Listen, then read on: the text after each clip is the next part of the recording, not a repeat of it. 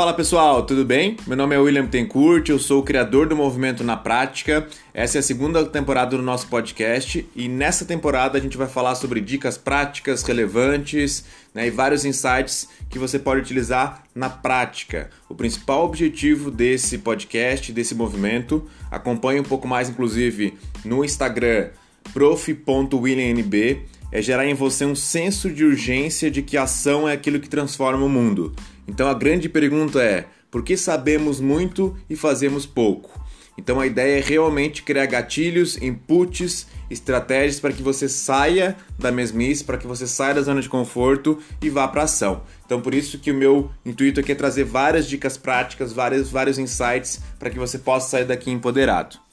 Então como primeiro insight, né, desse, desse podcast seria encontre uma atividade flow. E aí eu comento que a minha atividade flow, que é uma atividade que me faz entrar em conexão com o meu, meu eu interior e por consequência gerar vários insights, é a corrida.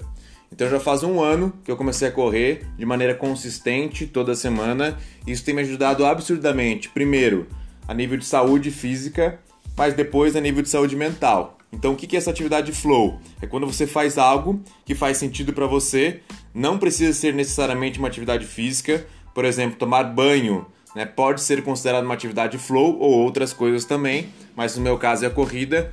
Isso faz com que eu tenha várias ideias nesse percurso e essas ideias, quando aplicadas, geralmente geram um grande resultado para mim. Então é muito importante que você, nesse processo de autoconhecimento, de empoderamento, de auto performance, que você busque qual ou quais são as suas atividades flow. Tem gente, por exemplo, que quer tocar violão e tá tudo certo. Tem gente que quer correr, tem gente que quer jogar algum tipo de jogo. Enfim, cada um tem a sua atividade flow, mas é importante você perceber quais atividades te conectam ao teu eu interior. E aí fazer isso sempre que você é, precisar.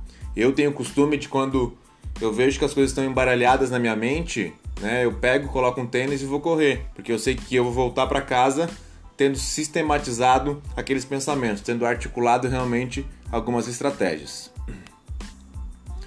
Como terceira dica bem prática e fundamental é que se você não tem ainda com clareza, é importante que você é, evidencie os teus princípios. O que, que são princípios? São frases de alto impacto que te ajudam a tomar decisões mais alinhadas com os teus valores.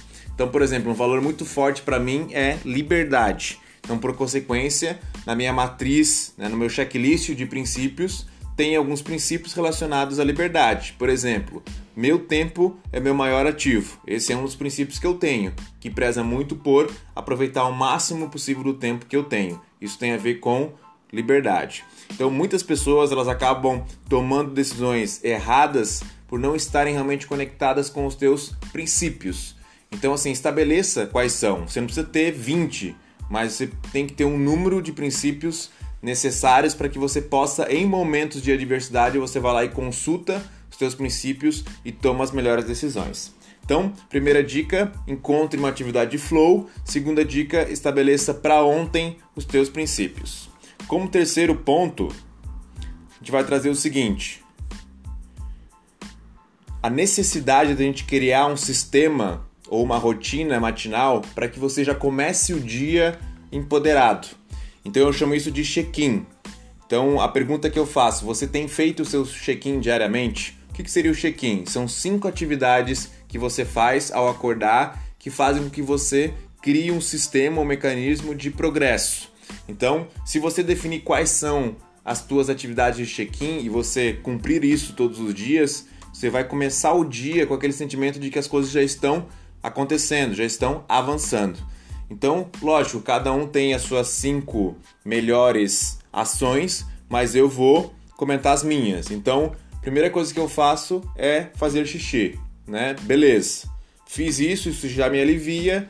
Eu vou lá para a cozinha e tomo meu copo d'água, porque a água ela faz um processo de hidratação inicial no corpo e faz com que eu já comece o meu despertar.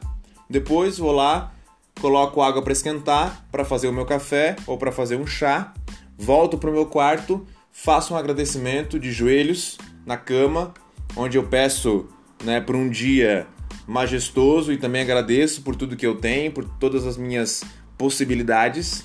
E para findar o meu check-in, eu, eu arrumo a minha cama, né? Porque aí eu vejo que é assim meu dia começa muito melhor. Então a essência desse conceito é você começar o seu dia progredindo.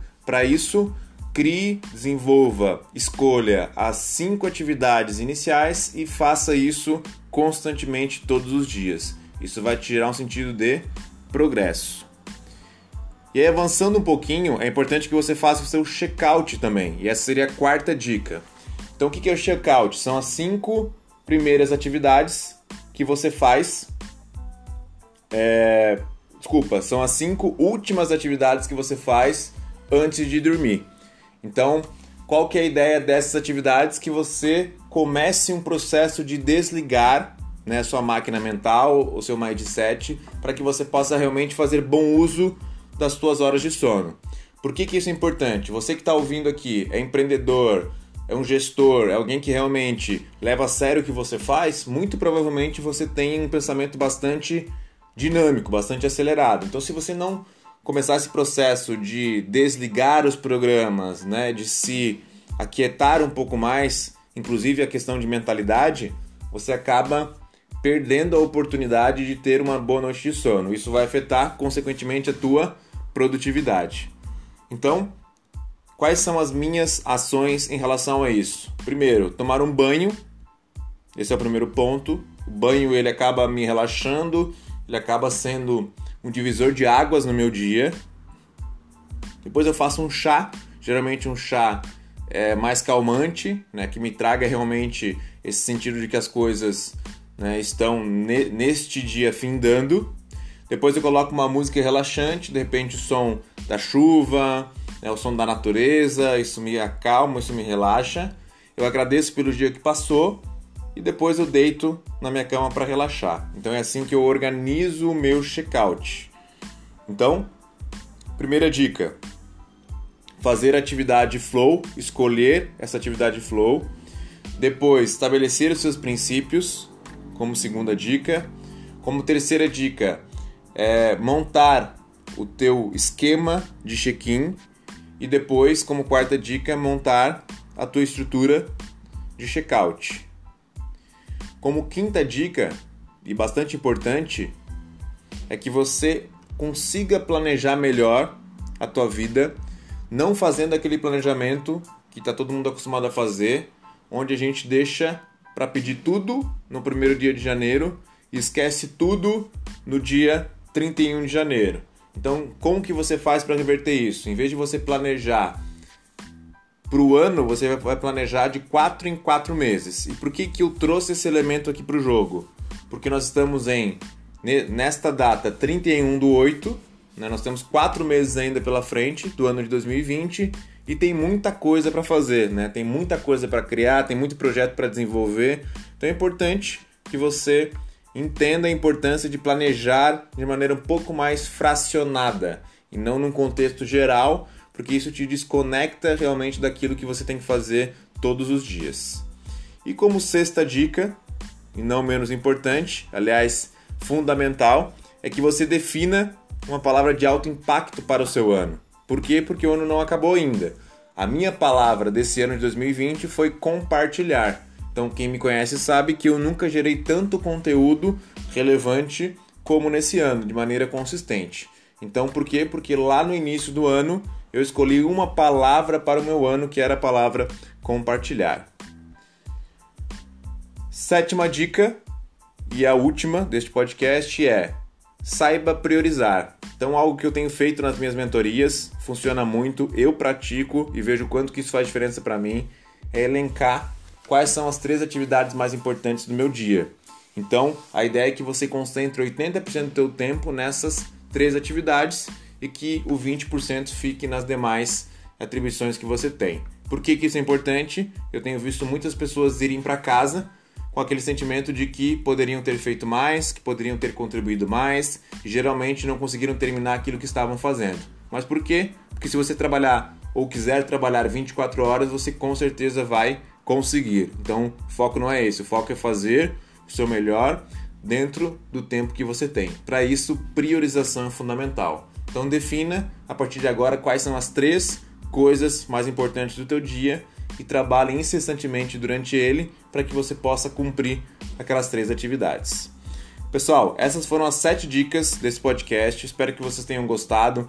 Assimilem isso com carinho, mas especialmente lembrem que esse podcast ele só existe para fazer você colocar o que você aprende aqui na prática. Por isso que o movimento chama-se na prática. São de pessoas que escutam, entendem, mas realmente colocam aquilo para fazer, para executar. Então, meu nome é William Tencourt, fico muito honrado de estar tocando esse projeto já tenho impactado muitas pessoas com isso, né? pretendo impactar muito mais. Divulga esse podcast para quem você conhece, ele é gratuito, então quem quiser assinar nas plataformas vai poder receber daí a notificação quando eu postar. E toda segunda-feira eu estou gerando esses podcasts para que você possa acompanhar e realmente fazer a transformação que você merece na sua vida. Tamo junto, segue lá no Instagram, prof williamnb e lá você vai entender um pouco mais do movimento, um pouco mais daquilo que eu faço. Forte abraço, tamo junto e até a próxima.